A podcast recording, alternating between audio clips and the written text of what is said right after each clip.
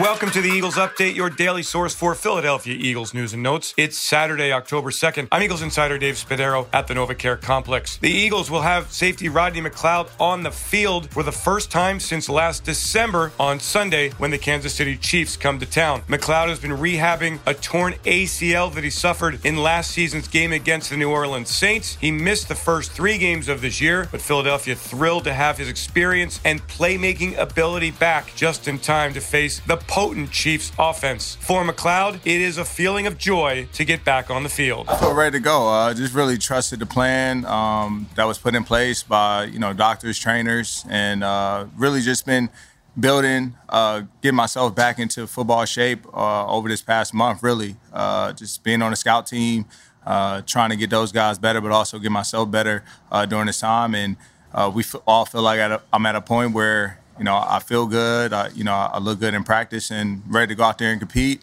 and uh, help the team out. Although his role has not been specifically announced, McLeod is expected to team with former college teammate Anthony Harris as the two form a 1 2 tandem in the deep backfield for the Eagles defense. Now, on Sunday, the test is a tall one going against quarterback Patrick Mahomes and a terrific receiving corps, highlighted by tight end Travis Kelce and wide receiver Tyreek Hill. McLeod says the Eagles defense is ready for this very stern stern challenge. Great test. Uh, you know, for for what they do, man, they stretch the field. Uh, they're very skilled group. They're they're labeled as one of the best. So uh, it's a challenge for us uh, defensively, but uh, particularly in the secondary. Uh, you know, we're going to have to cover well, um, and we're going to have to show up and make plays. The teams who have made plays against them have put themselves in chances to win.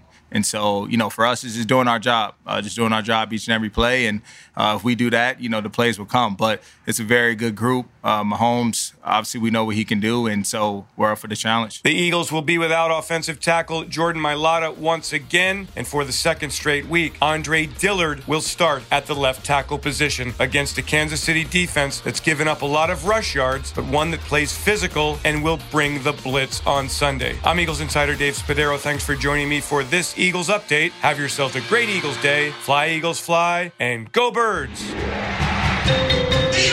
Eagles Entertainment.